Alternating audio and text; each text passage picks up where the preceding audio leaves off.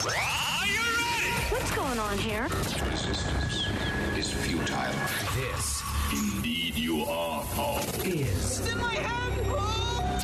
Fan Effect. Hey, everybody, welcome to another episode of Fan Effect, sponsored by Larry H. Miller Megaplex Theaters, the best place to see a movie in the state of Utah, and they prove it time and time again, including the movie we're going to talk about today. The big one to kick off the summer movie season, Guardians of the Galaxy Volume 3. Hi, my name's Andy Farnsworth. I'm with uh, KSL News Radio, KSL Television, and uh, joining me today uh, is my co host, KellieAnn Halvorsen. Welcome back, KellieAnn. Hi, I'm so glad we're together again. Yes, we've had some issues with the podcasting studios to where it's difficult to get more than two people at a time, but we're making it happen and we're welcoming back our friend from what is your blog called now, Natalie? Nat's, You changed it. Nat's Nerd Knowledge. Nat's Nerd Knowledge. And Nat is here. again? No, is that? But now I have, um, I'm very active on TikTok and Instagram. So go on there with a lot of fun Marvel and Disney memes from me. And we're really glad to have Natalie with us because right before we were going to record this, uh, really close to the release of Guardians of the Galaxy Volume 3. Why don't you tell the story really quick, Nat? I was out for a lovely jog on a on a spring morning when it was a lovely 55 degrees. I was crossing in front of a parking lot exit when a man in his BMW hit me because the sun was in his eyes and he didn't see me. So I had had a bunch of broken bones and got some teeth knocked out. So I apologize for my little lisp because I got some. I bet nobody in. even would have noticed. I have to focus very hard. I can't say safety. Safety's the one I can't say right. but um, no, I am so happy to be alive, and that. Um, thank you guys for pushing this so we could talk about Guardians. You're my favorite people to talk about movies with. So Well, we're glad to have you, and so we said, you know, we'll, we'll wait if if we need to, so we can get the best quality discussion possible. And you know, it wasn't your fault you got hit by the car, so how could we penalize you for that? oh, thank you guys. if it was my fault, then you guys would be like, no. yeah, no, we're very we have low tolerance for people when it's their own fault, but this time, I just want to know if you can say rocket because that's going to be important today. Oh yeah, Rocket. No, it's fine. Just no S's. Okay, we're good then. Star. Lord. That's the problem. With Star Lord. Star Lord. All right, so the big movie to kick off the year, uh, the summer movie season, which by the way used to start around Memorial Day. And then about 20 years ago, Spider Man comes out on May 3rd, 2002, makes so much money that they're like, wait a minute, I guess we could release movies sooner than Memorial Day and it will still make money. The thought process was generally if kids were in school, they couldn't make as much money uh, as they could once Memorial Day generally was the end of the school year. So 20 years ago, we get that. Now, Marvel has essentially owned that first weekend in May ever since, almost exclusively, Basically, yeah, yeah. and definitely since uh, Iron Man. So now we have Guardians Volume 3 kicking off the 2023 summer movie season. And boy, there's a lot. The final chapter in the trilogy by James Gunn. Uh, they took a, a group in 2014's original Guardians that um, I mean, even I'm a diehard comics person, and I didn't know that much about Oh, them. yeah. In fact, I didn't care that much about them initially because, you know, I was into the mainstream superheroes, you know, Captain America, Thor, all the ones that I was hoping to see on screen. So then Guardians comes out, and then it looks like it's kind of goofy, and then it looks like it's, I, I don't know what. well, But because it didn't have those expectations of years of movies already made, they were able to create that love right from the first movie, and I think that's Right. why it's been such a success. No, it was a good move because it brought in people who weren't nerds like me to, you know, because honestly, uh, when it first came out, it was like, I mean, I liked all the movies other than maybe Incredible Hulk. It was like my least favorite of the series because I just didn't. I wasn't invested in them. I was really invested in what they were trying to build up towards Avengers at the moment, Yeah, not yeah, realizing how they would all come together. But it was also there were such awkward characters. Like when I saw the previews, I was like a tree and a raccoon and a bunch of aliens because it was kind of besides Thor, it was like kind of the first series outside of Earth. And for me, I was like, "Am I going to get into this?" But you know, James has done such a great job at making them so great and lovable and relatable all at the same time. And for me, Chris Pratt was in it, so I was fine. You're right. Parks and Rec, for Which Knives. is funny Oh, yeah. because he wasn't ripped until about this role. He was just sort of dumpy Andy on Parks and Rec. Well, they- and then between this and he, he got like two, he got two or three roles all in a row. This, uh, the first uh, Jurassic World, which was the next year, and I want to see he got into one other action movie. I can't remember what. But at any rate, then all of a sudden he goes from you know dumpy Andy to like totally ripped and jacked, you know, Star Lord and Owen. I forget what Owen's name Well, last him- name was, but They actually gave him the option of not beefing up like the rest of the Avengers. He's like, I'm not standing next to Chris Evans looking like this.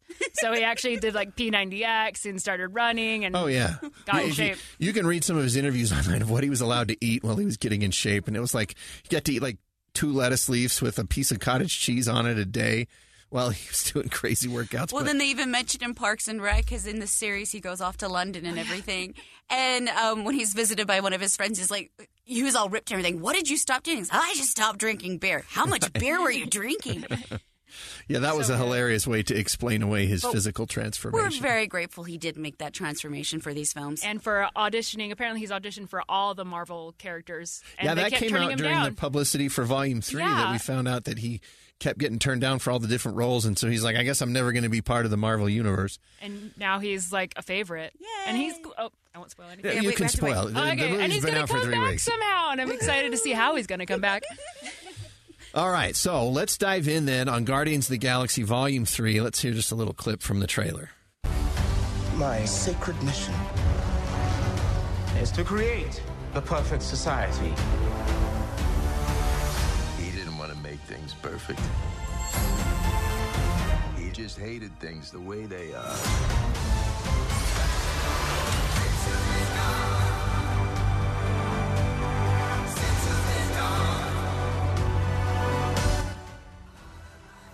It's hard to do trailers on the radio, as I've learned over the years. My friends. Incinerate them. But have to have great music for these. That's like half the point of the movies. Right. So we're going to get into that because I was less than impressed with the soundtrack on Volume 3 personally. I mean, I like that they included some music that I knew. I, I'm not a 1970s music fan like James Gunn apparently is. I am. Uh, he's probably older than me, but I don't know. Uh, so wh- the first one, I he at least picked hits that I knew. The second one, he didn't pick very many that I knew, but a couple of them, you know, Brandy, You're a Fine Girl, the main theme, that one kind of grew on me. But for this third one, like I only, I think I only recognized a couple of songs, including Beastie Boys. I like that. Although it was oh, funny, I love I thought Oh, it- it Sabotage would have been a perfect. the 90s. It, it was pretty cool. I loved it. Star Trek already claimed sabotage and the first Everyone's Star Trek. claimed That is sabotage. Oh, I love that Every scene, movie but- uses sabotage. That's kind of what I was half expecting it, but but you know, No Sleep Till Brooklyn was kind of clever too. But he also used a lot of 80s and 90s. Like you have Florence and the Machine as like the grand finale song. And yeah, I actually, I, love- think It that was, progressing just like the what was the, storyline. the song when it opened was the I don't remember what it was. They, were using a sort of a, a melancholy version of a of a of a song that I recognized. Anyway, all right. So, Guardians of the Galaxy Volume 3 picks up uh, after Avengers Endgame. So, Volumes 1 and 2 take place before Infinity War and Endgame. Uh, volume 3 takes place, I don't, I think they've said the exact time frame was a couple, two or three years, maybe, maybe not that much.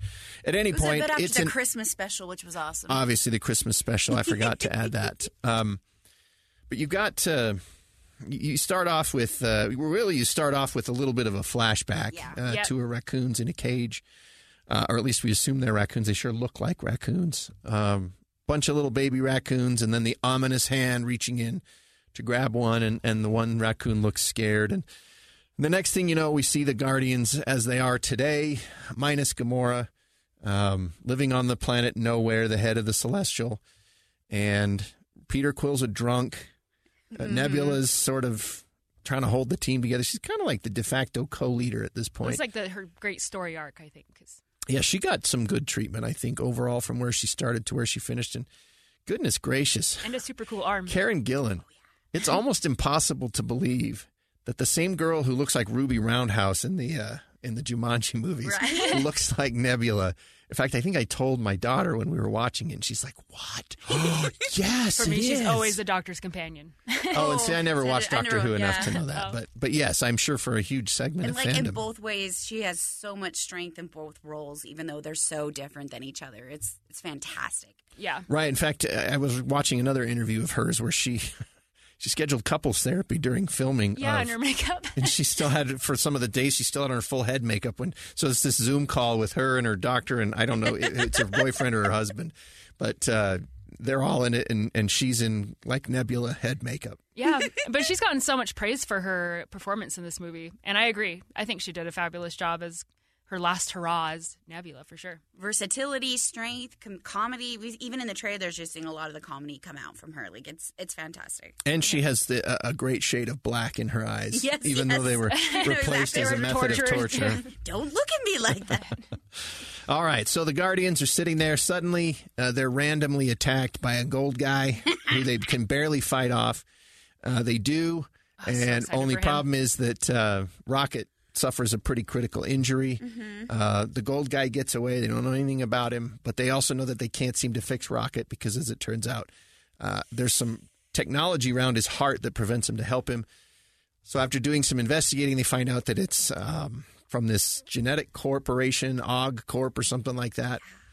OG Corp. But uh, they go to, they have to figure out how to go find the technology to be able to fix him.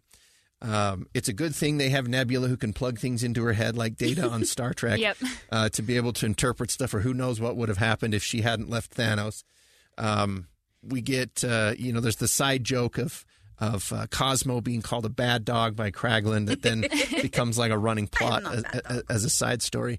Uh, they break into the Goop place to get uh, the station that's grown out of matter, which, if you think about it, it's like living tissue and And like But Nathan Fillion's in it, so it's fine. right. And that's where we get to meet Nathan Fillion's character. He was in all three Guardians, by the way. Did you knew that, I- right? Yeah, he's in all three of them.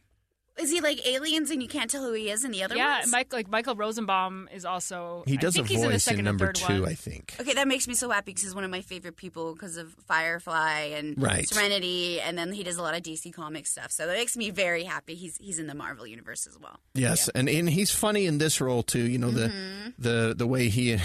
He has to deal with the dumb boss's nephew that he doesn't even bother to, to hide how we much have he's one of those insulting him. too. Uh, they get in. They find out that they the stuff gets uh, that the information they need's been stolen.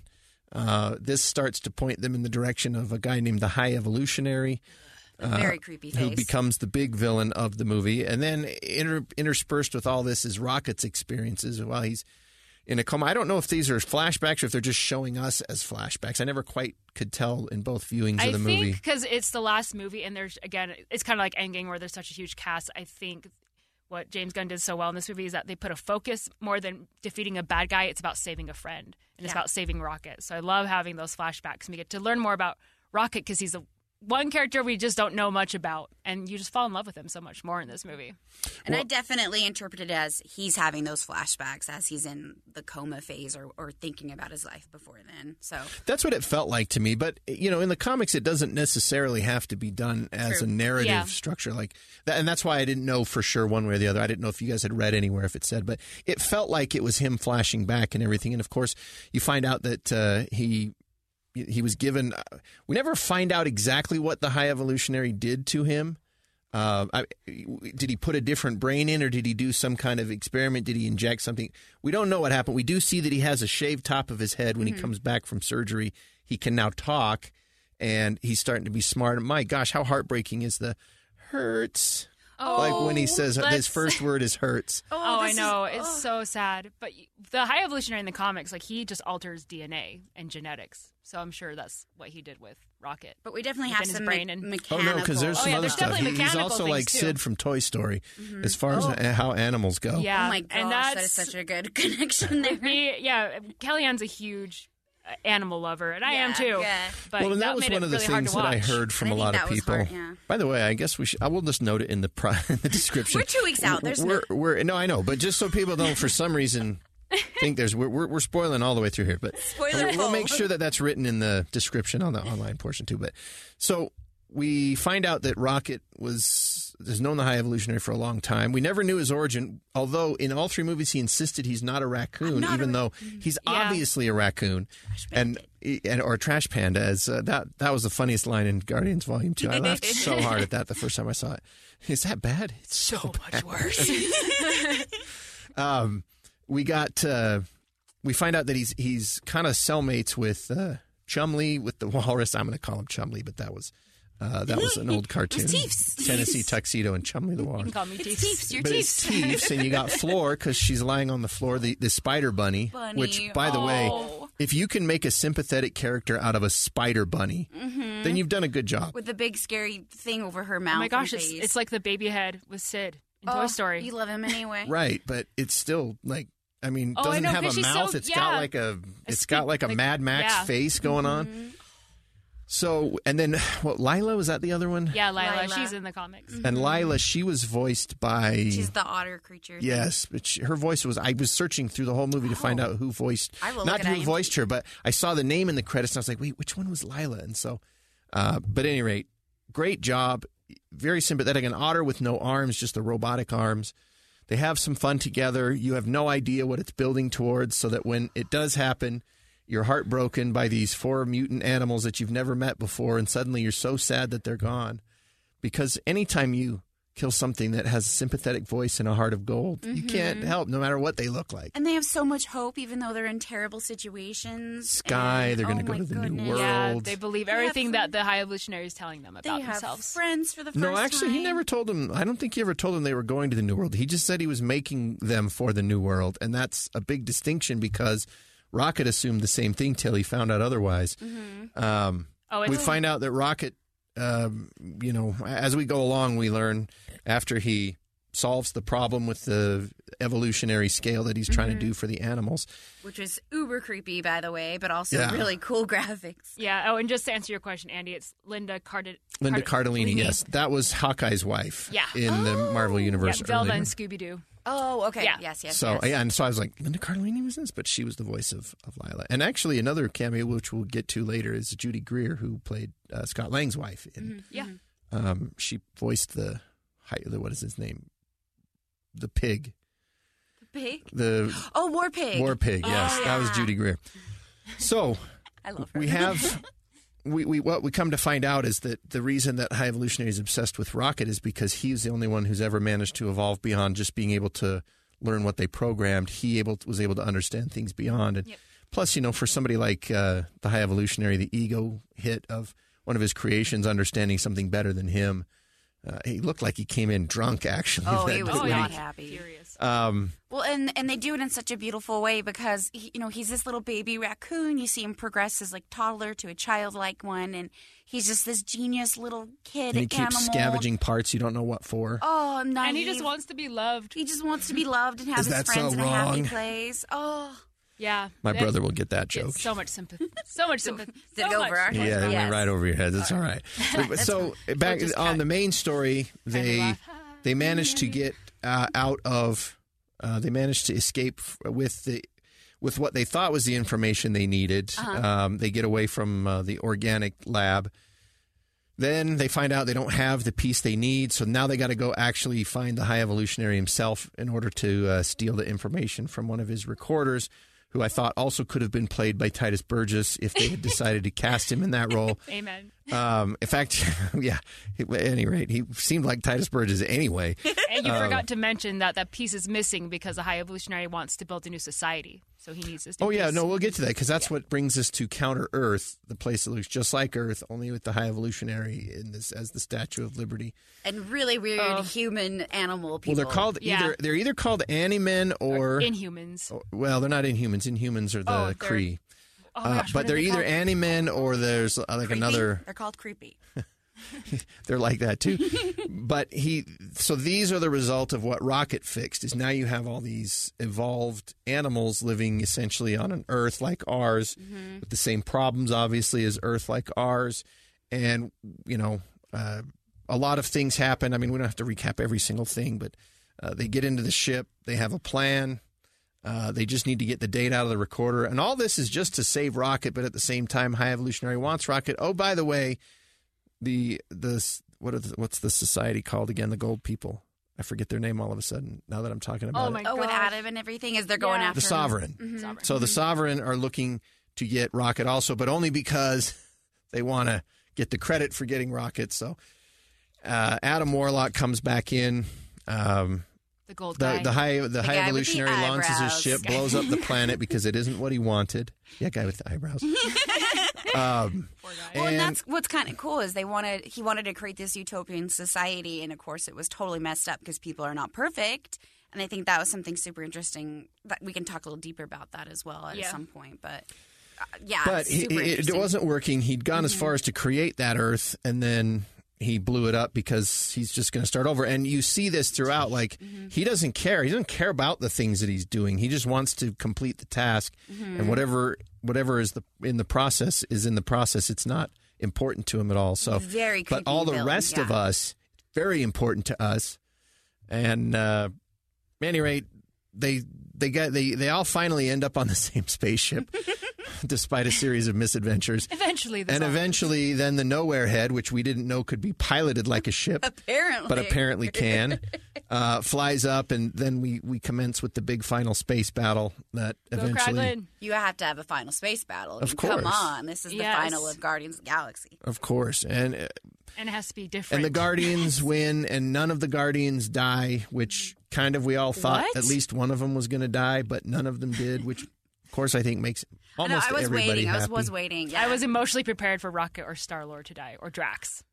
Those are my three guesses. Well, I you knew Drax. that. I Well, totally and again, Drax. the real life comes in. You knew that uh, Dave Bautista didn't want to play Drax anymore, so you Right. figured there's no more movies. and Zoe That's- Saldana was done playing Zoe Gamora. Saldana was done as Yeah. Gamora. I didn't think they'd kill her because they already did that once. Yeah. Um, we already got that emotional. But you know, heartbreak. it could have been it could have been anybody. Could have been Peter Quill because we didn't know if he was going to come back as Star Lord. We didn't. I think was Chris 'cause we Pratt. didn't He know. wants to come back. So I wasn't anticipating him him going. I on. feel like they had to keep one of the Guardians continuing. Mm-hmm. But again, I was like, I don't. Marvel's Well, done a good job at making us think something, but then they're all. And usually it's like the thing, the simplest thing that's just going to tell the best story. Mm-hmm. And that's what I was going to say. thought, There, there's a Yeah. two pronged thing here of, of reality that even intrudes on the fantasy. One is writers, whether they should or not, you know, whether they should serve as fans or not, that's that's up to each writer. But there's there's this thing in writers who they want to tell something completely original. I will confess. I've told this in other episodes of our podcast, but mm-hmm. any of you who are joining for the first time or haven't listened to those episodes, I'm one of the people who thought in Toy Story 3 when they were all about to get incinerated, I knew they weren't going to get incinerated because that was just it. It would make no money after its first Oh weekend. no! That And movie, it's a kids' movie. You everyone can't do that. would go and see it, and then no one would go and see it. yeah. Oh, you can do that. There's a movie called Old Yeller. There's a movie called Where the Red Fern Grows. Yeah, They're aimed at kids. back then you were allowed to be traumatized But as a child. Needed to traumatize That's what I'm saying. because of the reality of narratively these toys that they went out together because like they all lock arms that's why everybody started crying they all locked arms and in your brain you're like no they're not going to incinerate them they're not going to incinerate them but you everyone who watches that as an adult the reason it was traumatizing is because you knew deep in your heart that that would have been a poetic and artistic ending for those characters. You knew that.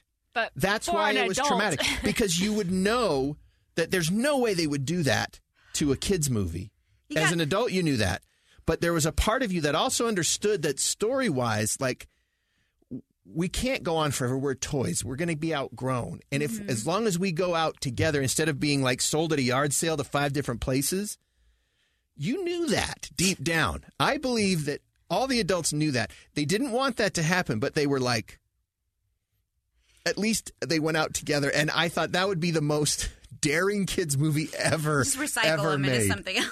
Now I can't wait for Toy Story Five Which because is- Woody's gone and so What is Bo Peep. What are they going to do? I'm, No, I'm they're so split confused. from the group. Yeah, that doesn't mean they're they're not not going to be in gone. the movie. I know. So I'm like, okay, but that's how Woody would have gotten his great send off. Is like he got to be with his love, and now he's happy. He's moved on.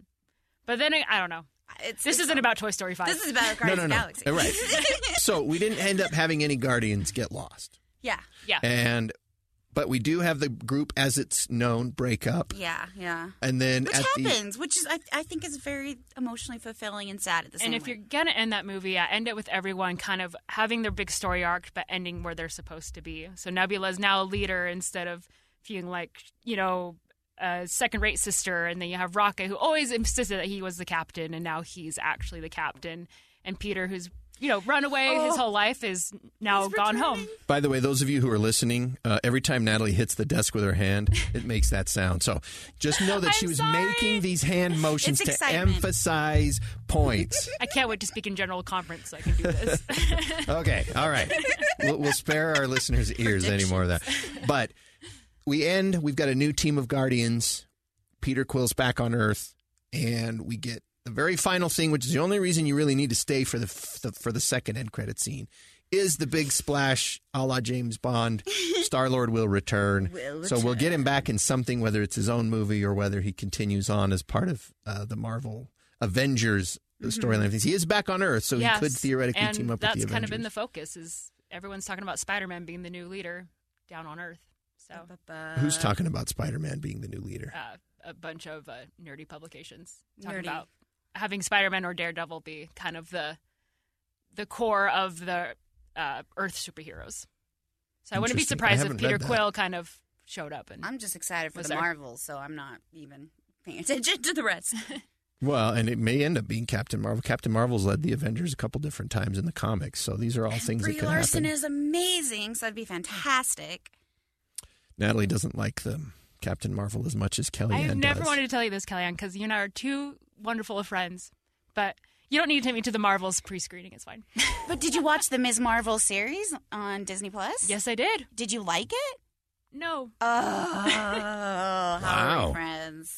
I loved how artistic and, yet- creative and and, yet, fun and nerdy. despite and our nerd girl, differences, we're we're together. still- I know because I agree. I did like the nerdiness of it, but Mm-hmm. for me, I was like, I think we're gonna get into some divisiveness, me and you, in this episode. But we're I know. friends. And that's okay. That's part of what we like on Fan Effect is the idea that you can have different opinions about it, and no one's wrong unless Mm-hmm. they disagree with me. No, just kidding.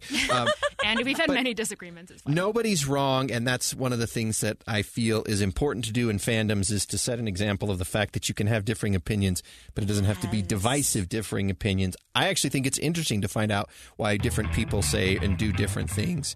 Uh, or why they like things different than I did, and as long as you can explain it, I'm good with it. I'm good with it, even if you can't explain it. But I sure prefer it when you can Yeah, explain it's it. It's always very hard to tell someone to go see a movie that you liked because you're not sure it may not be something that you know Well, their the vibe. fun is discussing it. I mean, come on. exactly. That's why I was like when KellieAnn didn't like Guardians Three. I'm like, this is gonna be so much fun. So we will discuss that after the break as we go in deep on Guardians of the Galaxy Volume Three.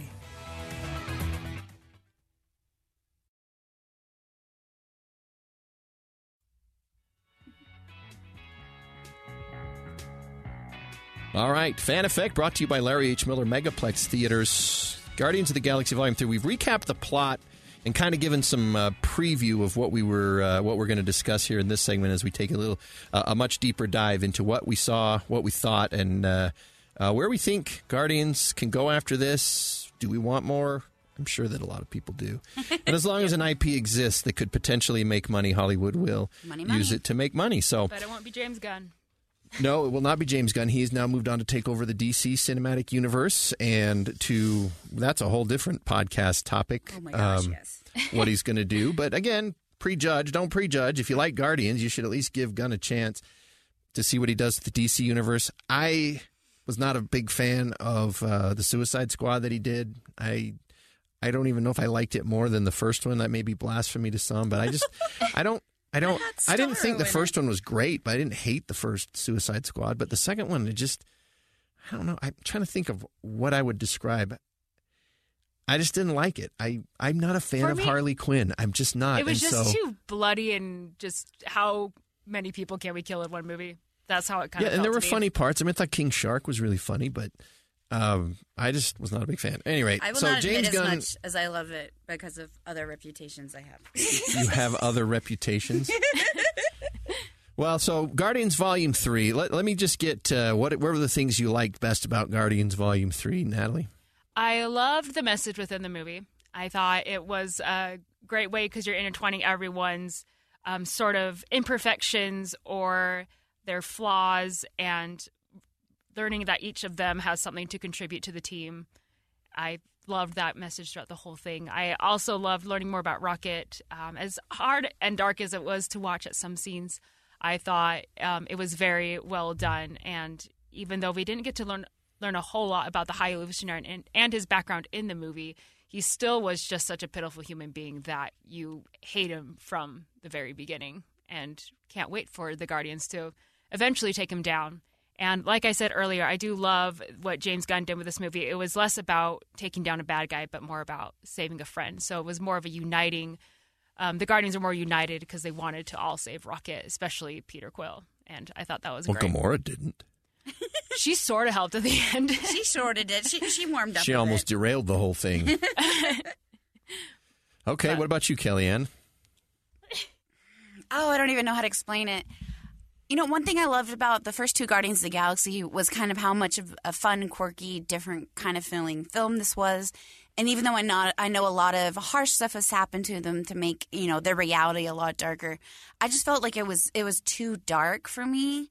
Um, I also thought it was it was just it was a little too gruesome at times. Like uh, some of the animal stuff just hurt my heart too much. I was, you know, and I'm like a little baby biologist. I I'm a massage therapist. I've done a lot of anatomy training and and and cadaver labs and things like that. And I was grossed out about the organic building.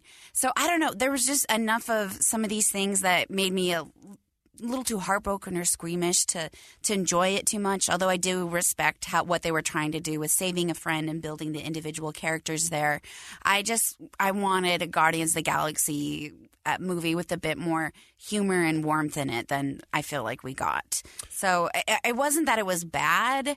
I just didn't think it was it was as good as uh, the expectations as I would have had for previous ones. But I do respect the fact that it was an evolution of the characters and their story arcs and and things like that. But maybe if there wasn't, you know, Drax being birthed through a wall, I, I would have been a little bit more.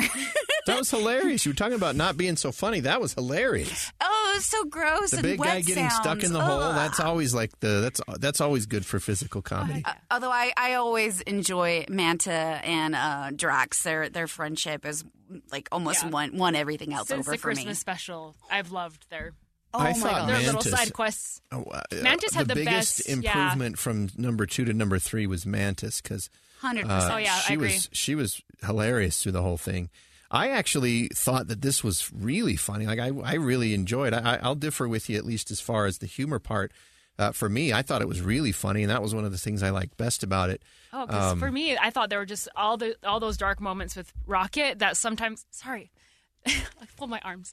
I can't fold my arms; it hurts. Um, that the dark moments with with Rocket sometimes when they jump into you know to the present time of the Guardians, it was hard for me to laugh at some points because I had just watched something so sad, and I was like, "Am I allowed to laugh?" Because I did not like the way that Rocket was treated in that previous scene. But the juxtaposition, I think, is is supposed to be uh, It's to keep it from being too heavy for too long. Mm-hmm. Oh, I I think. know. And uh, I, maybe you know, I'm just even too sensitive. Like there, there's a okay. double-edged sword of showing them getting along with the other animals is that it makes you feel much sadder when the other animals get you know Mm-hmm. meet their end at the high evolutionary's hand but and also because then when rocket has to choose between staying with them when he's like right on death's door Yep. or going back you get the Har- Harry you, Potter you at least there. understand Yeah. yeah, The the, white- the the king's white scene. cross uh, Yeah, I thought the same thing. which did help me feel much better. And and Lylla was beautiful and wonderful. Oh my gosh. and I, I love cried. the idea that there's more after. I bawled so much at Mm-hmm, that scene. Just You know, she's like, anytime not- a movie makes you cry, that's a point in its favor. I mean, unless it makes you cry because you're so angry Well, that it's so terrible. I But- cried through most of this movie. KellieAnn was like, "You cried through most of uh, I'm it." I'm like, "You cried?" Well, the rocket scenes, of course, but then I love like when Mantis. We'll talk about it later. But Mantis is kind of talking about everyone's, even though we think they're quirks, but that's their it's their strong points. Where Drax, do you think is an idiot? But he's not. She goes, "You were born to be a dad," and Mantis, which calls back to his original thing in the 1st place was he wanted revenge on Thanos. and everyone thinks uh, you know mantis is so you know airheaded but it's because but her strength is really yeah recognizing um, the strengths of everyone Well, else it's empathy and sincerity. Yeah. Empathy. hmm hmm And she's sincere. She doesn't lie or make fun of people. I mean, Drax didn't lie because he just wasn't. That's not how his species processes Yeah. thought. He just says everything, and that it's always been funny. It's funny to us because we do lie and we do hide all of our thoughts. Whereas, so somebody who doesn't do that, it makes us laugh in both being uncomfortable at, I hope I never have to say something like that, or ah, he's saying the thing that I'm thinking but not saying. yeah Um, but we also get to because i think mantis isn't being you know controlled by um, oh my gosh star lord's dad forget his name ego, Ego. the living planet. um, that you know she gets to see her we get to see her personality a lot more in this and in the christmas special too And she's become she's become accepted by a group for who she is. She doesn't have to manipulate as much in order to to survive like she has with ego. So she really has come onto her own there, and she's like one of my favorite people. So yeah Now I do know that the there were a lot of people who were uncomfortable with the and, and that was the the scuttle around the release of the movie was people were saying like if you I, I knew multiple people who said oh I could never show this to my daughter or my mom or Yeah, you know, I said that in my review. because I just It they they would be up. too sensitive to the animal things. And so then I thought, well, I didn't feel that way. So am I heartless? First question. Yeah. Oh, maybe. Sorry. But maybe. But it, the second thing was is like, okay, so assuming I'm not heartless, I have two dogs that I would never want to see anything bad happen to. Uh, or, or anybody else's dogs or cats or pets for that matter. Uh, why didn't it bother me? Well, partly because as I'm watching this, I understand I'm watching a movie Yeah, yeah. um, I can decide how emotionally invested I want to be or how much I want to let certain emotional things affect me when it comes to stuff like that. Because it's not a documentary. It's not found footage. You know, it's not like based on a true story Yeah. where, you know, when you watch stuff about real atrocities that humans have committed, uh, or when we hear news stories about real atrocities that people commit, then I kind of like to reserve my worry and outrage for that. And then the question in this was, what was its point? Like, this isn't like Saw kind of a thing. You know, as far as the story goes, High Evolutionary is trying to do a thing. Um, I guess in my my male mind or my at least my logical mind, the idea is, well, how did we get a lot of things done? You you know, you have to f- figure out where it is. Uh, you know, uh, this could be a metaphor for the beauty products we have that were tested on animals before they figured out ways to get around that. Um, you know, it's nice to be in a position where and to have the choice to where you can say, I don't want to choose things that are done that way. It's it's good that we can be in that position. Um, but it also goes to establish this villainy. And when it comes down to it, there were no animals in the movie. Not true, at all. true. Uh, you know, and did we feel just as bad about all the humanoid animals that were incinerated when the ship lifted off as we were about the the ones that were, you know, the, the ones that were in the high evolutionaries I cages? mean, I'll admit, yeah, because you We- know, we have a lot we have to process. We kind of have to choose what Well, we also we have connect to. children in cages um, toward, as we progress as well. So I, Yeah. I think just the similarity between Thankfully, we didn't see any of them getting naive, experimented on. children, uh, animals, and then also children makes it really difficult.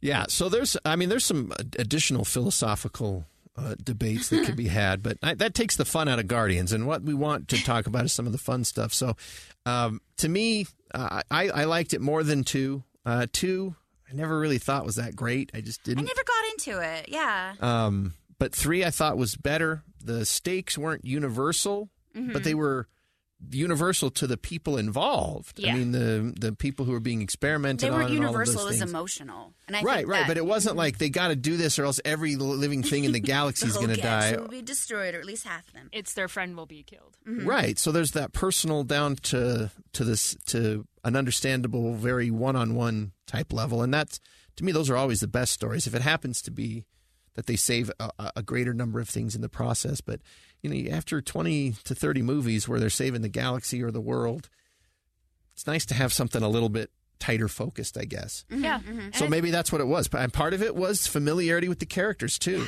Yeah. I mean, we these are people we've known now for almost 10 years and we've seen in at least 6 movies and a holiday special. Uh, so we've connected to them Holiday over a long time. Whereas, you know, Shang-Chi or the Eternals or some of mm-hmm. these other ones where we were just meeting them, it was hard to feel the full stakes of of what it meant. But mm-hmm. you know, how heartbroken were we when after watching Gamora and Peter Quill's relationship go at the end of Endgame, she doesn't know who he is, and you're like, but that's all right. When we get into the Guardians movie, they'll have it all worked they'll out. to- oh. They'll be dating and friends again, and it that didn't even happen through the end of this movie. No, but they got the endings that they got the endings that they deserve. Mm-hmm. Right. Well, and like, and Gamora did find a new family. It wasn't the family we wanted. It was her her pirates, whatever they call them, riders or The Ravagers. The Ravagers. She she still found family. Everyone got a good ending, basically, a- an emotionally good ending. So and she Oh. pulled out Quill's weakness, which is like, why do you have to have me? What have you lost? Like, why does it have to mm-hmm. be me? And then that's where Quill realizes, oh, it's because I have family on Earth and I'm too afraid to go back because I mm-hmm. thought they pushed me out. Because as a kid, when your grandpa pushes you out of the hospital but room. it also she's a really hot green alien. Let's not leave that part out of that it too. let's never. Sometimes she's a hot. blue I'm not on alien. that team. No, that's all right. But that's what I'm saying. Like I'm speaking for Peter Quill now True, a little true. bit. Oh, I know. But but you're right. And and she's like, that's not me. That's an alternate future version of me, which is kind of weird to think about because we've watched the original Gamora and we're used to the other things being the alternate. You're the alternate past version of Gamora. She's not the alternate future version of you.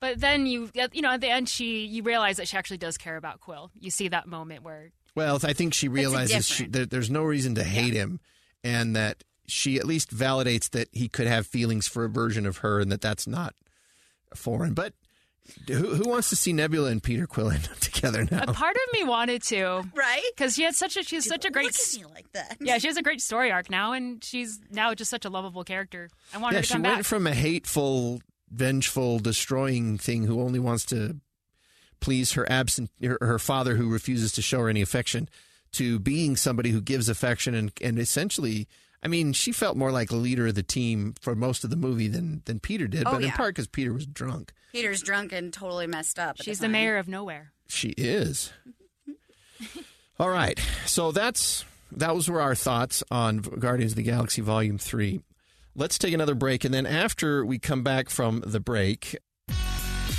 there we go when we get back from the break. We're going to talk about some of the characters introduced and give you a little bit more information on some of them because you may have seen them in the movie and wondered, should I know more about them? Or they seem somewhat, yeah, they seem somewhat prominent. I wonder if there's something that I don't know about them. So we'll give you some background so that uh, when you see the character next time, you'll know just a little bit more and it'll be a more rich experience.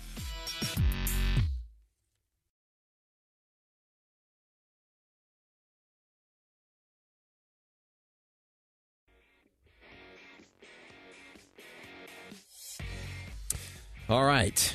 So we're talking Guardians of the Galaxy Volume 3. At this point, we're now going to go a little bit more in depth on some of the new characters who've been introduced.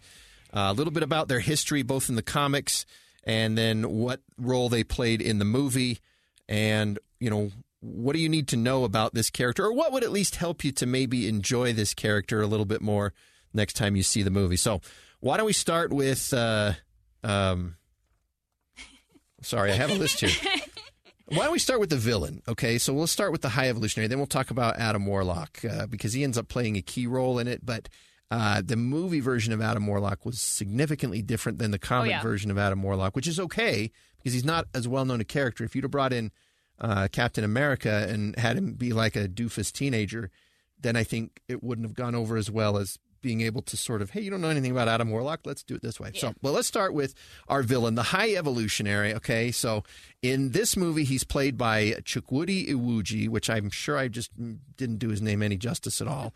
Uh, in this version, he's a long-lived alien geneticist who's the founder and CEO of the intergalactic bioengineering company OrgoCorp. That was the name I was trying to get earlier, but couldn't remember and he wants to make lower life things he considers lower life forms into more evolved versions of that eventually to the perfection of each species so he create he's uh, so these are some of the things he's created so the evolved animals are indeed called the Ani men A N I dash men.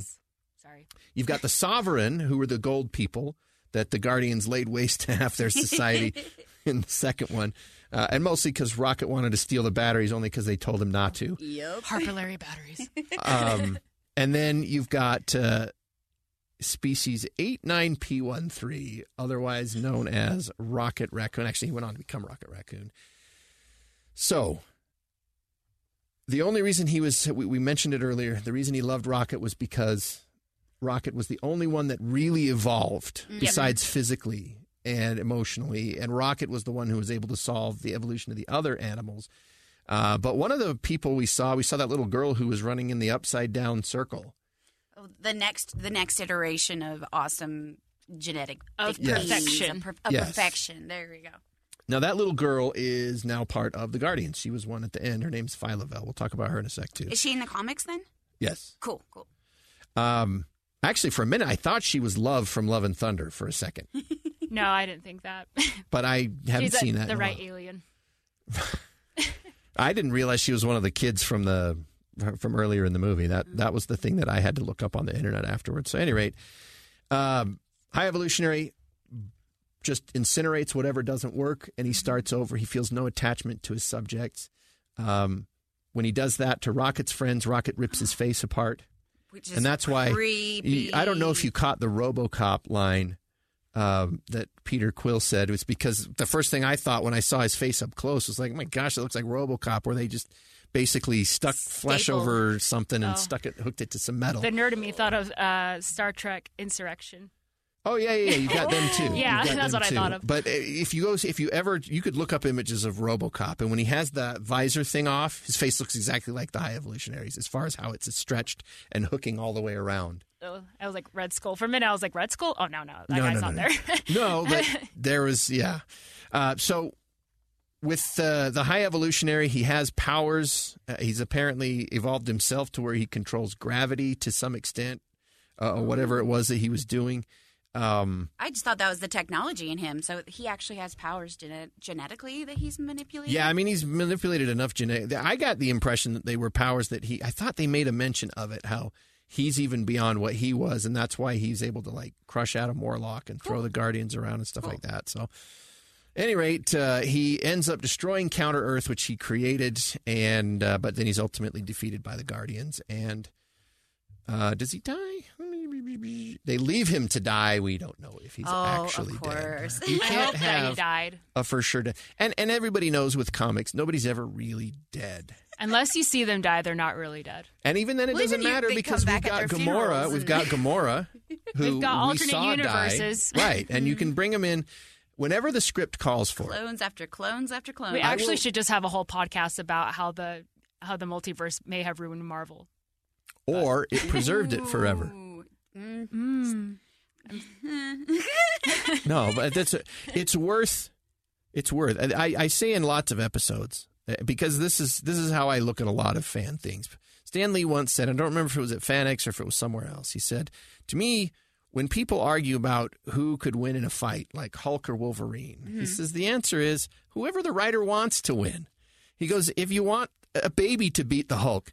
You just have to write away that the baby beats the Hulk. So whether or not a baby could beat the Hulk is irrelevant because if you're the writer, you can have any outcome you want. That's yeah. what's wonderful about imagination. Exactly. I agree. So having the ability to bring back a character from the dead, and you know it's a soap opera thing, but there's a reason is because it's an effective.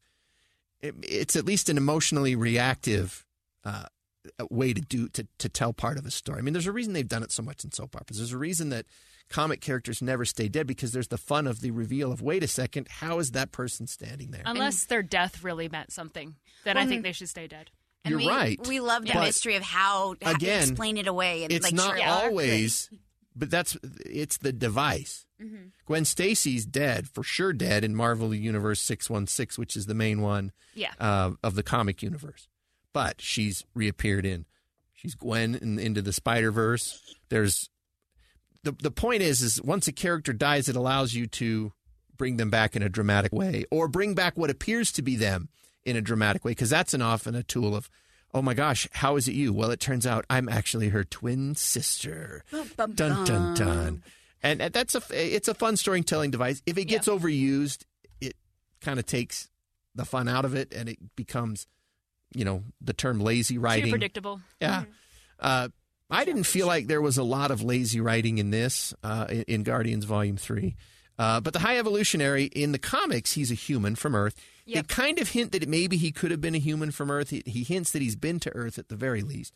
Obviously, that's where he got the raccoons. and like he's creating a newer version of or Right. Yeah. yeah. So the, that there's some reason for it. Now, in the comics, Counter Earth existed, but it was a, a planet that was built that was set exactly on the opposite side of the sun from Earth. So that's Yeah. why it was never visible. okay. The science It's fiction clever. nerd in me It's clever. loves that idea. and so that's why Earth didn't know about Counter Earth because it was rotating around the sun at the exact same speed on the opposite side. I love it. Um, and this Counter Earth seemed to be way further away than that. So it doesn't matter. But I thought that was kind of a clever little bit from the comics. The High Evolutionary is a human. Uh, he spends time, he, he's been around since like the 1930s. He becomes a geneticist. He, he learns some skills from one of the X Men's villains, Yep. Mr. Sinister. Um, eventually, he starts performing experiments in a place called Wundagore Mountain, which, by the way, was the place where um, in Black- Doctor Strange in the Uh, Black- Multiverse of Madness, Black Widow. where uh, Scarlet, Scarlet Witch, Witch, yeah. that's the mountain she was on top Yeah. of.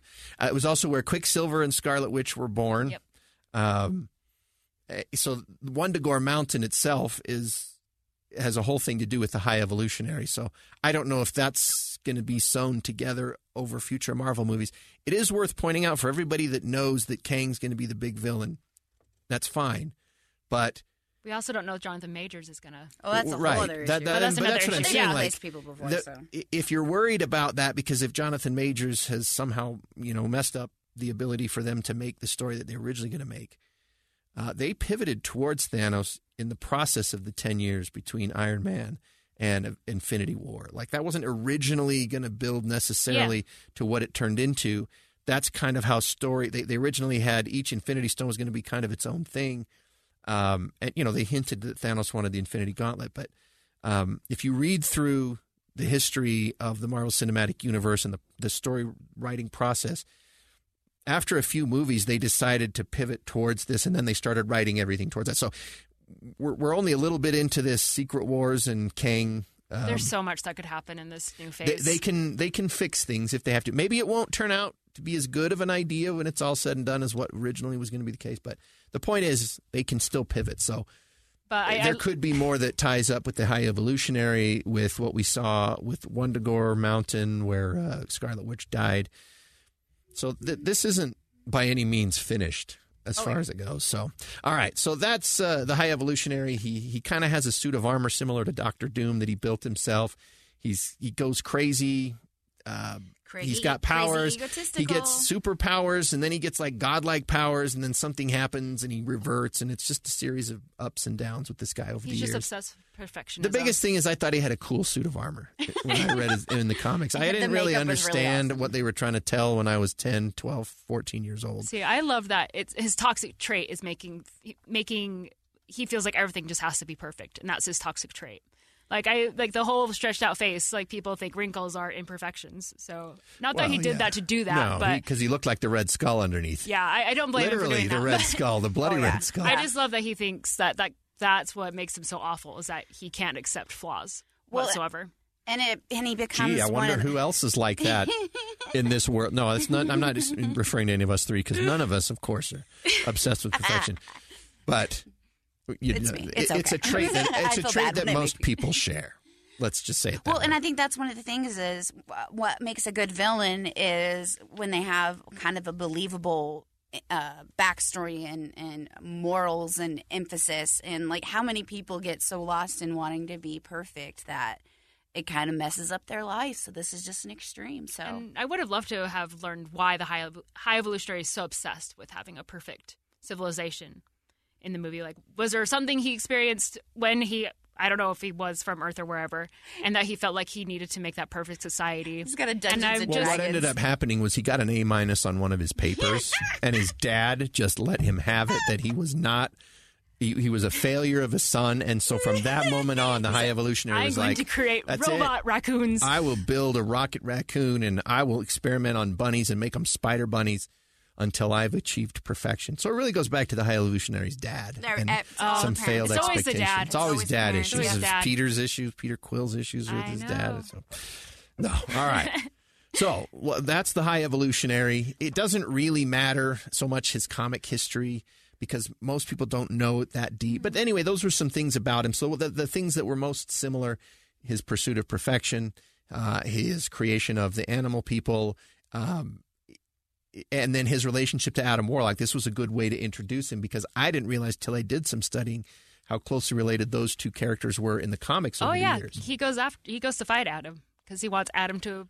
Sorry, we can talk out. No, that's what it says. So let's No, move yeah, on let's to Adam to Adam. Warlock. Now, in the movie Adam Warlock, they teased him in the uh, Thor: The Dark World, Guardians of the Galaxy, the first one. By the way, he was in the collector. yeah, I was wondering shop. what happened there. Yeah. And then Guardians of the Galaxy Volume Two, we obviously see that's the post-credit His scene. cocoon. I will call him Adam. Um, and he's played by Will Poulter. Now, when that was casting guy was eyebrows. announced, I was like, "What the what?" I I was like, "This is like a kind of a like a golden god, like power levels on the level of Thanos in the comics." Yeah. I mean, he's the one who fe- essentially defeats Thanos in the Infinity Gauntlet He's story. in the Adam. He's built to man. defeat the Guardians. In the movies, he is. Yes, right. Yeah. But he was bi- the, whatever. He's a powerful character in the comics, and I was surprised that they picked uh, Will Poulter, who's kind of a comic actor. You first saw him in the Chronicles of Narnia. He was Eustace the cousin Yep. in the last two Narnia movies. Uh, and then for a lot of people, he's most famous for uh, the movie with Jennifer Aniston and Will or Jason We're, Sudeikis. we're the Millers. Yeah, we're the Millers. Where it's, it's not a movie I recommend to a lot of people, but there's a scene where uh, because none of them are related to each other, they're just posing as a family. There's a scene. He's complete nerd, and he kind of has a crush on this girl they meet at a campsite. Well, Jennifer Aniston, and then the girl who's supposed to be his sister, and I can't think of her name right now, but she's really attractive. But anyway, they're like, well, what are you going to do? And, and he's, of course, nerdy Eustace type person, only now he's grown into a teenager. He doesn't know what to do. They're like, well, do you know how to kiss? No. So there's a scene where he sits, he sits on the couch in the RV that they're taking. and Jennifer Aniston's like, well, let me see what you got. so he makes out with Jennifer Aniston for a sec. And then the girl on the other side says, All right, well, let me see. So he turns around and he makes out with her for a sec. And she's like, Okay, you've got some technique. And he sits there for like three minutes and he makes out with each of them at the same time because they're teaching him how to kiss. And I thought, And he's like this awkward teenage Oh, yeah, guy. so And it's so crazy. And I thought- And I always think of this awkward teenage guy, and then he's going to be Adam? right. But he fit and the I will so say well. this. I will say this. Nothing that will happen in Will Poulter's life ever will equal that day of shooting that he had. You got to make out Jennifer Millers Aniston? at the same time with it. Like nothing, nothing will ever top that. He could never have another role that could top that. But at any rate, And I, I, I digress. just love. But- I'm like, what's his name? And all I had to do was Google the guy with the eyebrows, and immediately came And up. so I didn't even think about the eyebrows. Oh, but it's what I he's- always like. he's, known for being awkward. So that when they cast him as this powerful being, I thought, what are they doing here? and it here? works so well And- because he's half baked. He's not right. quite done yet. So that's that's the key. So the sovereign, his, he's created by the sovereign, his mother Aisha, and then the high evolutionary apparently was in part of the process, which we Yeah. didn't know seeing at the end of volume two, but I guess maybe they retconned as part of volume three. But he comes in like Superman with a cape and everything, and he's got Superman type powers. Right, a great song playing, the Crazy on You playing at the same point. But what we find out is because they pulled him out of the cocoon early, he didn't develop all the way. So they not perfect. Right, and he's he's We have that awkward. obsession with perfection. I told you that the, the, but the that's theme what of made him perfectionism so is funny is is the awkwardness then was written into the character. But just that one line, if you pulled him out too early and he's kind of like a child, suddenly allowed for him to have the full powers, but to be a kid. And his lines were just awesome, you know, like, well, I don't like how this is making me feel. he, he really made the movie. I lo- he really did. he was a key role for sure. So at any rate, he uh, he, he he's he has to watch his mother die in the explosion. He can't save her despite his powers. That's very Superman-ish, by the way. Some people were saying, "Do you think James Gunn looked at Adam Warlock as Superman, and this is part of the reason he wants to write the Superman movie for DCU?" Maybe. I don't know. Could be. There are lots of Superman parallels with Adam Warlock. Um, and then, at any rate, he he uh, he's inspired by Groot saying that everybody should have a second chance. Yeah. Even though I am Groot. he didn't yeah. That was a great understand it. Yeah, the I am Groot that time just made a huge difference. I know. difference. we should do the whole episode. And I am, I am Groot. I am Groot. I am Groot. People can just fill in what they. You guys really don't know. You're just making up what he's saying. So All good. right, so that's the movie version of Adam Warlock, and when we finish, he's now part of the Guardians of the Galaxy, uh, led by Rocket and Groot. Now, the comics version of Adam Warlock, and I won't take too long because it really most of it doesn't matter. But uh, he originally appeared in 1967. He's been around that long. Oh, wow. That Yeah. surprised me. I didn't realize he'd been around that long. He was in the Fantastic Four comics. Uh, he's a cosmic being artificially created uh, on Earth, genetically engineered to be perfect. So this is why he Yep. links with the High Evolutionary. Um, eventually, he runs into the High Evolutionary in the comics, and that's who names him Adam Warlock. And then he's eventually recognized as a hero of the universe, protecting it from threats like Thanos, uh, a thing called the Universal Church of Truth, and then his own evil counterpart, Magus. Uh, he's also in the comics the bearer of the Soul Stone. That was what Yep. a lot of people were wondering was with the, with the Infinity gem, Stones yeah. come back. He did have something in his forehead, but they never They never said it was like the soul was. stone. Yeah, they just said like a gem or Well, something. Well, so first of all, you can't have the Soul Stone in a dude's head in a movie with Gamora. Not after what happened in the Yeah. Avengers movies. Okay, that wouldn't work very well. But that was kind of what he did. He there were times where he stole his own soul from the future into the Soul Stone to prevent some stuff. Like when you get into cosmic stuff, there weren't a lot of rules or continuity much in Marvel comics in the 70s for some of that stuff. Not certainly not as tight as it was down with like the key superheroes. Yeah. So a whole bunch of weird stuff happens. Eventually, he joins the Guardians of the Galaxy in the comics, and um, interestingly enough, he has a second version uh, he in the in the early two, 1990s. This is when I discovered him, and this is kind of how he has been uh, ever since then. Um, he was in part of the Infinity Gauntlet storyline. He was the kind of the being powerful enough to deal with Thanos, and that's why when they introduced Adam in the cocoon at the end of Volume Two, I figured they were going to have him play a role in Infinity War because he he's a linchpin in the Infinity Gauntlet story and in the Infinity War comic story. Uh, but you know, Marvel has done a great job of just picking kind of what Star Wars has done with the Legends timeline. They just pick out the stuff from this existing stories that aren't technically canon so that they can fit it into the story that they're creating. This was another example of that. Uh, but Adam Warlock in the comics, cosmic.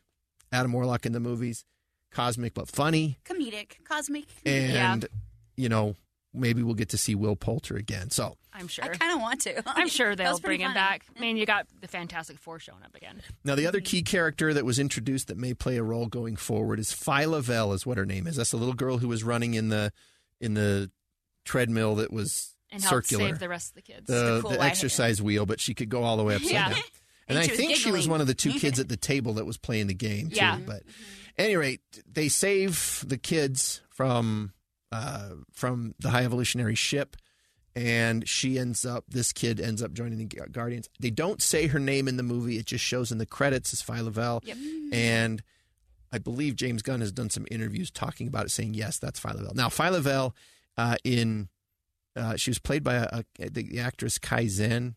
Uh, this version is the youngster who joins the Guardians. In the comics, though, this character, Phyla-Vell, has a huge, huge, rich history that I'm not going to take the time to go at. But she's she still a essentially child, she's the daughter of the original Captain Marvel, who was a Kree soldier.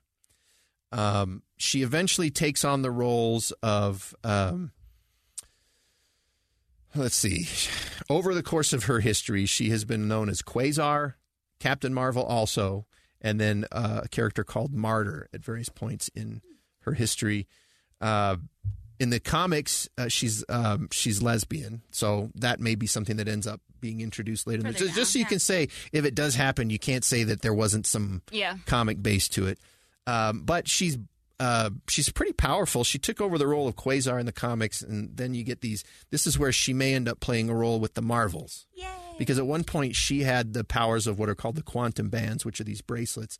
I think the quantum bands are what Miss Marvel. Ms. has- Marvel has. Yeah, that makes sense. and that's when you'll see them swapping places. That was a function that the the original quantum bands they were called the nega bands at one point. So there's all these different names of it. Are the Ten Rings involved as the bands too? No. Okay. The ten ring. Just well, curious. okay. Now they may be in this universe. Yeah, I was like, it in the seems like comics, it follows the right different. pattern. Yeah, and they may be all made of the same material when it's all said and done. Like I, yeah, the rings play a huge part even in Ant Man too. But we can talk about that another time. So we've got Phyla who may end up being a big thing later, but she's not much in this. But it's the introduction of a character that could end up playing a role going forward, Yep. and we'll see. Maybe she does show up in the Marvels later this year. Okay, so that's characters that you may need to know a little bit better because these are characters that have kind of weight and history in the Marvel Comics universe. We'll see how they end up being used going forward in the Marvel Cinematic Universe. I'm sure the Guardians will somehow make an appearance as we get to the next big Avengers At crossover. least little cameos. Because why not? People liked them, and They're gonna there's pick money to be made, Well, and I also, th- well, and I also think because people are kind of experiencing a superhero burnout at the moment, I think we're going to get a little more flexibility in the storytelling where they don't want to appeal to everyone necessarily, but more of Uber fans. So I think we are going to get a little bit more cliche, not cliche, ni- niche. well, they can't niche. niche. Thank you. niche interactions, and we'll see more like interactions of the characters that have we've we've already fallen in love with, but Niche. haven't really I guess you could interact with each way, other. too. Niche, Niche. niche. So we'll see. But but you're right. Um, Bob Iger of Disney, again, real world creeping in onto everyone's favorite fantasies, has said they're going to slow down some of the production of Very things, happy about that. which I think is a good thing. I think it's a good thing. Um, I don't think anyone hates that that I've talked to. no, but if they were going to said we're going to make three more Tony Stark Iron Man movies with Robert Downey Jr., I don't think people would be like, "No, why don't we wait ten more years?" no, I would say no completely to that. you would not. Yes, I would. I feel like if you do that, you're just ruining Tony's very heroic. No, because you could put of it earlier in this in the t- in the time. If they was- if they were going to bring back Tony Stark as Iron Man, you would not complain. Look what they're doing with Harrison I Ford. would. Like you can. I think I now. would. You What? say you would, but on opening day, where will you be? I mean, I go because I have to see what it's going to be like. Let's be honest. I, me as a Marvel fan right now, I go because I want to know what you want to know what the story is building up money, to. it's always money. You're right, KellieAnn. Even though we couldn't hear you rubbing your fingers together like money, we we knew that's what you meant. We're Sharon and Mike. Me and Natalie are. So it's, Yeah. it's, a, it's a little different. We're today. fun and close today. All right. Aw. So the Guardians at the end of Volume Three are Rocket, Groot, Adam Warlock, Kraglin, who finally mastered the art of the Woo, whatever shotgun. arrow thing is, Cosmo, the super dog. Who is a good dog? She is a good dog. She's a good dog. And then Phyla-Vell. Phyla dash Vel. And that's Phyla the Vel, little Phyla girl. Vel, Phyla Yeah, Vel. that's new the one. little blonde girl. Yeah. And what her powers are specifically, they never defined in the movie, but again, we'll see how things end up. She's young. That would be an obvious way for interacting between her and Kamala Khan. Mm-hmm. Um, so, Guardians Volume 4. It'd Will we ever see it? Or would it be a Guardians reboot? I don't think we'll see a Guardians four. Do you think that could be made without James Gunn? I don't think so. I, I don't think. don't not think as it good. could be? I, I'd say I'd say not of as course good. it could be. It could be, But but, you're not as good. Okay. I, I don't think because so many of the actors want to do don't want to do that, and James Gunn is gone, and it we're in a very different phase now with Marvel. I don't think we get a four, but I think we'll see them interwoven, the Guardians interwoven through other. so, no more solo ports. movies for the team, I- I even with the done. current team. I don't think so. I think he'll just see them pop up because, like you said, I think Phyla-Vell would be great with the Young Avengers. Mm-hmm. Just pop it in there once in a while because that seems to be building up as well. right? She was a young and- Avenger, probably. Yeah, There's a whole bunch of and young so, Avengers. And Adam Warlock's just been very likable, so he'll come back. And, I just I want Adam, even if it's just like a what if episode. Like yeah, on. I think you just it, it would be difficult. Um, I'm I, this might be wrong, but it's my opinion. So, um, but because we're already so close to Rocket, like um, he's someone we're familiar with, but sometimes I've noticed, at least with the new series of Marvel uh, shows and movies, if they bring in someone new and they feel like you already like them already, it feels really off. So, like all these Guardians are pretty much new except for Kraglin and Rocket, and we do sort of we like Adam Warlock, but you know we just got introduced to the Do- Cosmo in the holiday special, but I feel like it'd be too fast to have them be like a uh, like a, just a Guardians movie, a new Guardians movie. I think we need to find like the new characters a little bit more before we make a new Guardians movie. okay. I think it'd fall flat if it didn't. I think that's a good opinion. I don't think you're wrong. Thank you, Andy. Uh, two things. One is uh, the one thing I didn't mention earlier, which I, I which deserves mention, uh, uh, which I believe deserves mention. Let me rephrase that. Is that one of the things that was the best about this is the thought that between Bradley Cooper's voice and the animators at Marvel, at uh, you know and Sean Gunn Disney as or Rocket. whoever. Is that what Oh, because no, no, no. I, I was just Oh. saying the fact that they created a character who has never existed in physicality. Bradley Cooper was not on set dressed as Rocket, um, and because he's a completely CG character about whom you know who the emotional core of the whole story is about. They'll never get any recognition from the Academy of Motion Picture Science.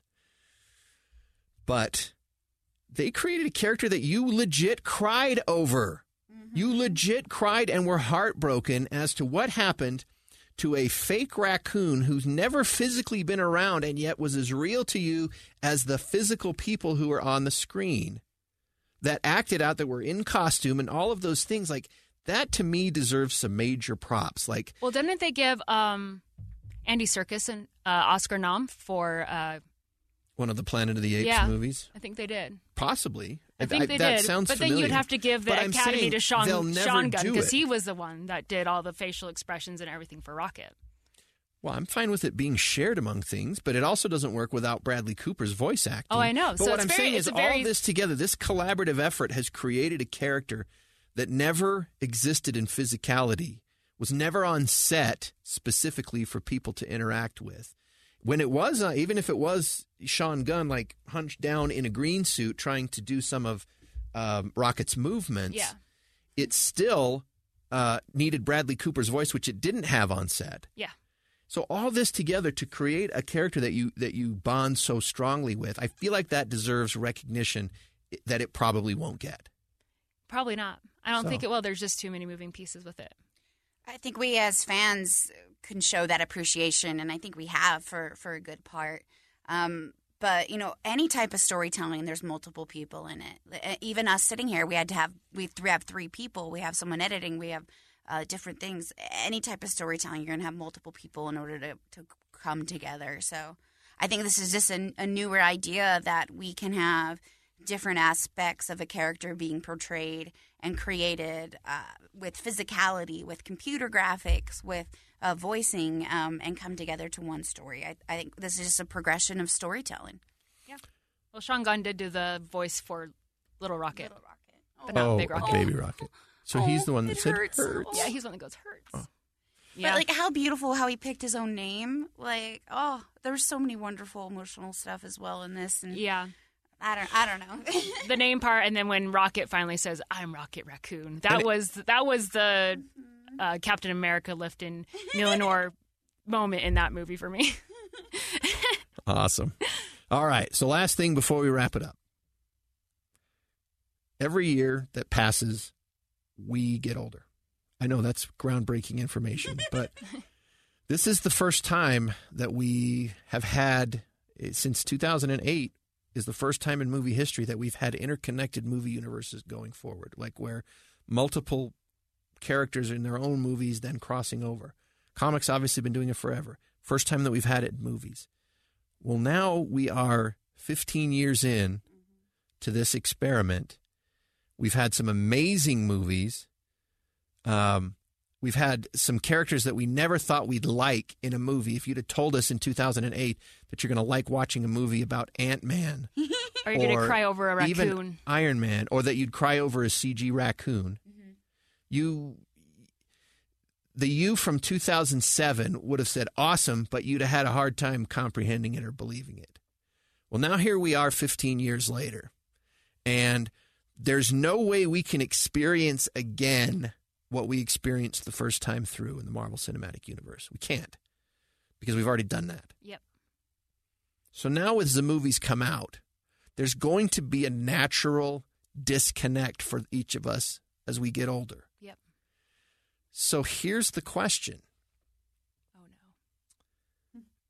Who should make the decisions about where the series goes? Should they cater to us who continue to get older, or should they write stuff for our kids who are now coming up through it so that they can have a similar experience? Because, you know, my 10 year old, uh, we watched all the Marvel movies, but he was not even, he was. He was born the week before Iron Man 3 came out. Okay? So he Wow, missed the wow. whole first two phases or first old. the whole first phase of the Marvel Cinematic Universe. He's now 10. Um what should be written for him and his age? And do we as the older group have the right to get mad when they start telling stories for the younger generation? Because it feels like that's kind of what we're already sort of trying to do with Marvel's Phase 5 and 6 is we grumble about the ones that aren't the characters we already knew and we love the ones that are about the ones characters we already knew. Yeah. You know, Made my point earlier. right? Yeah. But that's what I'm saying. We we liked it. Part of the reason that we've liked the ones of us who did like Guardians of the Galaxy Volume Three. KellieAnn. Just kidding, KellieAnn. But the reason the ones of us did, I think, is uh, due in no small part to the fact that of our familiarity with the characters. And this is the next step in their evolution, the next phase. If they hadn't changed at all, we'd be grumbling about how why did they make this movie when none of these characters progressed? Or even if we didn't grumble about that specifically, we at least would have felt something was off mm-hmm. as we watched it. Yeah. So, and maybe this isn't one you have to answer right now. Maybe this is just something worth pondering going forward, and, and we do a separate episode about it. But at what point does do we have to let go and let the stories be for the younger crowd? And I don't know. I'm with- 10 years older than KellieAnn, who's like 10 years older than you, Natalie. She's like three. Whatever. I'm older than both of you. But I think there's a natural progression in storytelling that happens, and it is you do have to capture the next generation. And because that lower generation, that younger generation was raised on these ideals, that the story does progress. And I, I think it does need to shift over to the younger one um, in such a way that you're not alienating the older, but educating them to newer ideas. Um, and I, I think it's just that progression. Look at the Star Trek universe, how different, it, how different and revolutionary it was in the, the 60s to have, you know, uh, Captain Kirk and Uhura. There's a, there's a kiss between people of different races. Oh no.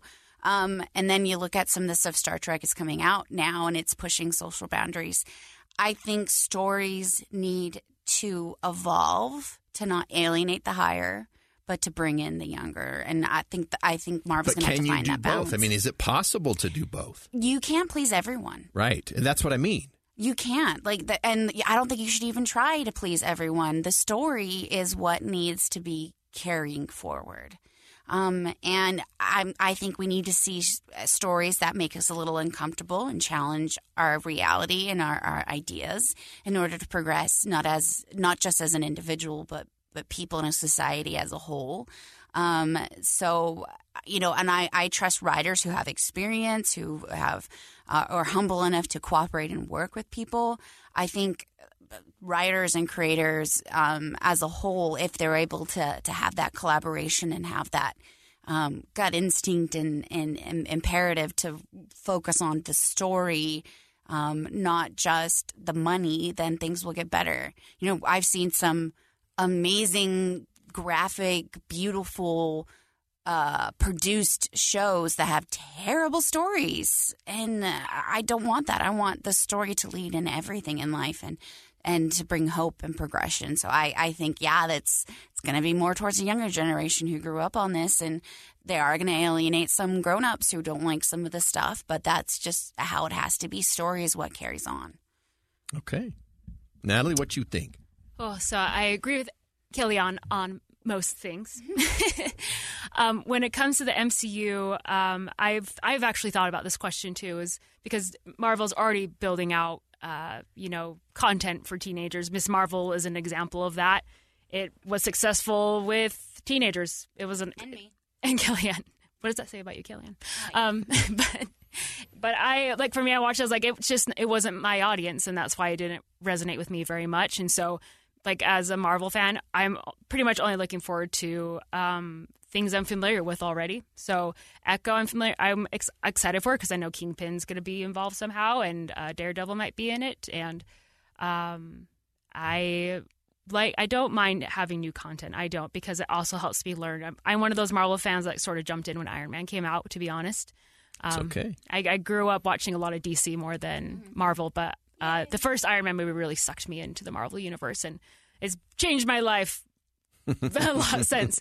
I've gotten to do so many fun things because I'm a Marvel fan, um, and friends with wonderful people who are still in the media when I jump ship.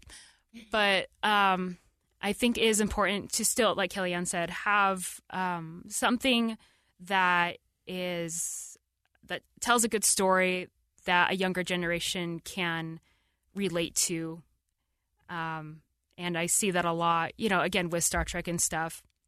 And I'll make an argument though that, um, like with this last season of Picard, like I know I was going to tell you everyone I brought my hand out to explain to Andy and KellieAnn as I move my hand around. This is what happens when you have ADHD. You have to move something. Um, but Move it. Just don't hit the desk. I'm desk. trying. I'm just moving it. Should I hit it for you? If you can There hit it for go. me, thank you. We'll just make Andy Um, where you can still keep the old stuff. Like I love right now showing uh, my kids like the old Spider-Man movies. My kids now see Tobey Maguire as Spider-Man. They, but in my head, I'm like, Tom Holland's going to be your Spider-Man, though, or may not be because when they get old enough to comprehend, there might be a whole new A actor for Spider-Man. Spider-Man. Yep. Yeah. So um, I think it's great to have. Um, you can still introduce them to the old stuff, but then for them, they have a whole other universe that's coming for them to look at. And um, as that progresses, I also do like the idea where you could maybe have like a separate thing for us fans that are older and are already familiar with like Falcon and Winter Soldier, with Loki, um, with some of the Guardians that may pop up later, like Star Star Lord and stuff, and then they also are kind of creating this young Avengers, and um, this is where maybe like this is where uh, young teens are going to see their adventures come from. So for me, I feel like th- this is going to be their phase. This is going to be where they have um, Kate Bishop and they have Miss Marvel and maybe Adam Warlock. We'll see um, and Echo, where these are going to be their Avengers that they grow up with, or Defenders, or whoever they're going to turn out to be. Um, and I think that's awesome to see that coming for them. And I'm excited that there is going to be this new level of um, superheroes. And even though they're not my superheroes, the one I've been watching since 2008, um, I'm still appreciative that like Miss Marvel had great content involved in it.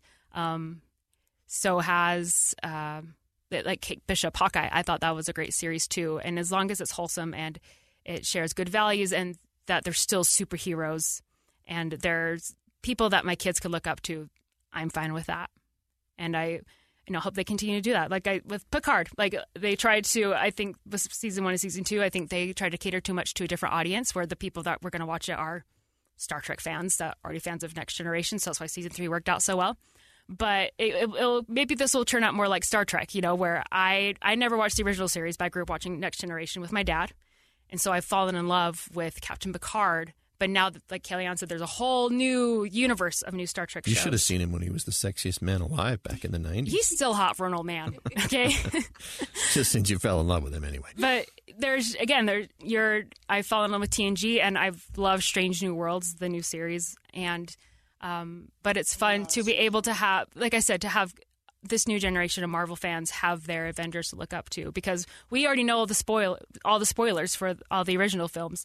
It's not like I didn't I knew that Darth Vader was Luke's father, not because I saw the movie, it's because people talked about it. It's part of our Yeah, up. but but now they have their own Avengers to grow up with since we know the spoilers. But it'll be fun to again. My kids now want to watch the Avengers or Civil War at least because they know Spider Man's in Civil War. So. Nice. When I love something you said there is as long as it has the values within it um, that the brand represents, because uh, storytelling is going to continue to evolve. Um, but it needs to be entrenched in the values of, of the original one. And, and what I mean by that is, you know, if a show is very hopeful, it, it needs to continue to be hopeful. If it's socially progressive, it needs to be continually uh, to be social progressive. Um, you know, we, we listen to stories to progress as individuals. And I, I think those values are important to to any type of, of a growth of storytelling and marketing it to which generation comes up next. Yeah, and um, one thing uh, there's a podcast you guys should also listen to It's called um, Films to Die With. It's Brett Goldstein. He's um, Roy Kent on Ted Lasso, Right. and he um, is a writer on Ted Lasso. But he asks people like about their favorite movies, and one of the questions he, I Does love. he say the F word a lot? Yeah, he's British. um, but it's such a good, it's a really fun podcast to listen to. But yeah, watch the language. But it's it well. I was just saying that more as a joke because he sure does a lot on Oh, I know. But um, one of the questions he asked, "What is the movie you saw that made you feel seen?" And I love that question. And so as um, as you know, progressiveness happens. Um, I like the fact that um, there's a lot more female female superheroes now. I really appreciate that. I was so excited when Wonder Woman came out, and my daughter wanted to watch it, but her favorite superhero right now is Captain Marvel. So I have to deal with that, but it's fine. um, but just um, just saying that I hope that it, as they continue the, with the Young Avengers or the New Guardians, or um, as they're inserting our Avengers into it, and as they start growing out of those positions and leave, um, that our our kids have their superheroes that they can look up to in those movies too. That they can feel like I relate so much to that superhero, and that's why I like that superhero the most. And I think that's why my daughter likes Captain Marvel because she knows she's a girl. Right. Honestly, right now that's what why my daughter likes. It doesn't matter why you like the superhero. It just matters that you like the superhero. Yeah. It can be for a hundred different reasons. Exactly. And I think that I, I guess making a complete circle back to Guardians 3 is um, that none of the best, like I said, I love the theme of this movie that no one is perfect and none of the Guardians are perfect. And we've learned that for the from the first two movies that they're just like a band of misfits that had to become a family. But because they're not all perfect, they made an amazing team. And I think that's what's great about superhero movies is that they all have their flaws. Even Captain America has his flaws. You have Iron Man definitely has his flaws, but they always over, overcome them. Um, but being able, these people growing up realizing they don't have to be perfect, but being able to see someone, a superhero, overcome that imperfection to be the best of themselves, I think is just the most important thing that needs to continue in storytelling, which I think is getting lost a lot. That we tend to start watching a lot of shows now. Like, I mean, I'll, I'll be the first to say, like, I really liked Breaking Bad. It was a great show, but you're rooting for someone that's doing something illegal and bad.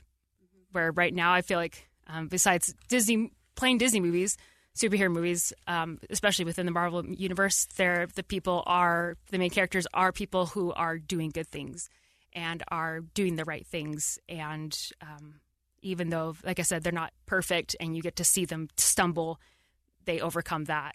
And I just, again, as as a parent, I hope that these continue to be made, even if they don't fit my vibe, my generation. I hope that the next generation gets to be a part of it. So. Well said. As far as I con- am concerned, it, it's something that I've been thinking about for a long time. Um, there may come a point where I'm not as interested in watching them anymore, and that just might be the life stage that I'm in. Um, I've always enjoyed them. I, I I I like the idea of storytelling. I mean, that's part of the reason that you enjoy a movie is that you like being told a story. Um, I like, uh, you know, I actually had a friend ask me about this because they this friend doesn't really get superhero and sci-fi movies. Doesn't get why people like them so much. She has kids who love them, but she just doesn't connect with them. And so we've had some discussions uh, about you know why that is. But uh, you know, it'll be tough. It'll be tough. You know, it's it's hard to go from being the center of attention, and I say that as the target audience for things. Um, comic books for so many years they were considered childish because you grew out of them and they continued to write the stories for you know a 10 or 11 year old boy mostly. Um, as you get the stories and so so, so spider-man never aged. And technically the reader never aged because once you hit 15 or 16 you got cars girls and i'm talking about the boys that were the target audience. Cars girls and college and high school and social and all those things. And so then it was back to the the next group is 10 somebody's turning 10 every year and so there there's your that was your market for so long. Well get into the 80s early into the 90s and they started to realize right but you started to realize that the a lot of the people who grew up on it didn't stop necessarily because they didn't like the characters anymore or that they didn't care but maybe they just didn't feel connected to the stories anymore so they began to want a little bit more mature writing. Um, mid 2000s so i'd gotten so i collected comics until i was 19 and then i stopped. And then you know i kind of kept an eye on what was going on in the comics world. You know the library had comics that i could read every so often but i, I didn't have the money and oh, and time to, to pay and collect anymore. But then when civil war happened in the comics in 2006 or 7 somewhere in there 6 I happened to read a few issues at the you know Spider-Man getting unmasked made national news like on actual newscasts. it did because it had never happened. And I was like, "What? Spider-Man? I better go read that." And I knew that the library had some issues and they were easily marked. They were obvious. Any issue that was a Civil War crossover was clearly marked so you could go to the comic rack at the library and find the ones that were relevant like immediately. Death of Superman, same thing. Like it Right. became a social Yes. phenomenon. I, by the way, have those issues. I have one that's still unopened. Do you have the bag. armband of oh, yeah. grieving? Oh yeah. I bought two of them at the day back in '92, but um, that storyline, I'm reading it in the library, and it was so good. And but because it spoke to all the years of history that I'd put in, all these things that were happening, they didn't sit down and explain what the impact was. I knew what the impact was just by reading what was happening. Like, oh my gosh, Spider-Man unmasked. How's that going to go over for his employer who's, you know, he's been essentially duping for all these years. How's that going to go over? You know, the obvious thing was now all the bad guys are going to know where to attack, but it was other things like all- this stuff happened, and, and it was just fascinating for me to read, and so that got me buying comics again for about two years. So I have two collections. I have the up to 1995, and then I have 2006 to 2008, and then I ran out of money Yeah, again, and, and I had 52 kids, and I had to stop. Yeah, yeah, yeah. And so the there was a market then for writing these stories with these characters for older, and that seems to be where they've continued to go. Realizing that the people with the money now are the adults, not necessarily the kids, and with the cost And and, adults everything, wanna recapture you know, the these, childhood. These comics were thirty-five to seventy-five cents to a buck to a buck twenty-five when I was growing up, and now they're like five bucks a book, and it's it's a lot or more. I don't. I haven't bought any in a while, but it might be more than They're- five. But it's they're more than around. that, yeah. it, it's somewhere between there. But um, and then you've got digital comics that have come up. So Subscriptions. you've got this. I mean, I see it somewhat in radio and things too. You know, you've got an age who's connected to it, and you stay with them, but you got to figure out how to get the next group in at the same time, that's and that's the challenge. So, I, I'm, I'm, there may come a day where I just have to say, like, darn it, I wish I just felt a connection to these the way I used to. I think I will because I'm pretty immature emotionally a lot of ways, and so that this will always connect with me. But um, I like to watch it with my kids now, sometimes just to kind of have their experience at the same time. Same. Talking about new audiences, Andy, I wonder if you can um, talk a little bit real quick about a new audience that you're going to start to really be involved with soon. Oh, that's a subject for another day. No, just let let people know. Well, starting in July, I'm going to be the host of the movie show on KSL Radio in Salt Lake. Thank you. Um, and so so you, there, you- there will be a different perspective. You know, the longtime host has been doing it for 36 Mm-hmm. years of the movie show, and the co-host, uh, well, Doug Wright's the longtime host. Steve Salles is staying on as co-host Yep, with me, so um, there'll be some continuity, and then hopefully, you He is know, I'll bring a little bit of a different. own. I certainly am going to bring sort of the nerd fandom aspect to the show more so than it than it has right now. But Mm-hmm. um, yeah, it, it's a thing where hoping that that we keep getting listeners as we keep going. Um, people who've listened to the show for a long time, I hope they stay, and I hope we get a bunch of people who haven't listened to the show in a while or who never have listened to the show because they just don't listen to radio that much. But you'll be working in the digital uh, a little bit. Uh, I'm sure Fan Effect will be mentioned on the show. Um, we, we got to get a little more deeper dives than for on the podcast versus with right, the because we don't have time on the radio to do No. what we've done here, which is we're now at the 90 minute mark. So, yeah, hap- but that's, happy, that's okay. I ho- happy May. hopefully, it's been worth everybody's time to listen up. Uh, appreciate you listening. If you've joined us via podcast or via a link on social media, Yep. or if somebody texted you or somebody said, "Hey, check this out," or if you just heard our uh, commercial on KSL News Radio that plays. Um, My my gosh, you Muppet guys, Arms. you guys revealed to the world I don't like Star Wars Well, or Harry I- Potter fans. I think maybe we'll rewrite that. Uh, but no, it's fine. But no one knows rate, it's mean, but now they do. the idea is um, hopefully we'll see a lot more of those things and uh, and we hope that you'll keep listening. We've got great episodes um, as we try to get more content on here. We hope you'll keep listening. I can't wait to talk Little Mermaid soon. that's coming up next. Uh, Spider not Verse, and spider-verse we got a whole lot. Mission impossible indiana jones a whole bunch of stuff this summer. Haunted Mansion. uh, sure. Me and Kelly, I don't want to talk about. We'll talk about all right but Provost or someone will come.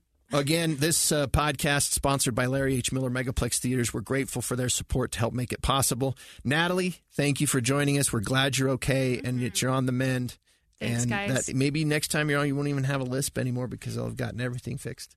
Hopefully, But you know what? Nobody noticed it this time. I'm I notice it, but yeah, I I don't want to be pessimistic, but I may be this way for till Christmas time. So, Well, we but I'm hoping so. This list may be here to stay for a bit. That's okay. but that's okay because it's cute. Awesome. well, we're grateful that you're with us, and we'll have you on again soon. And uh, for KellieAnn Halvorsen, I'm Andy Farnsworth. Thanks for listening to Fan Effect.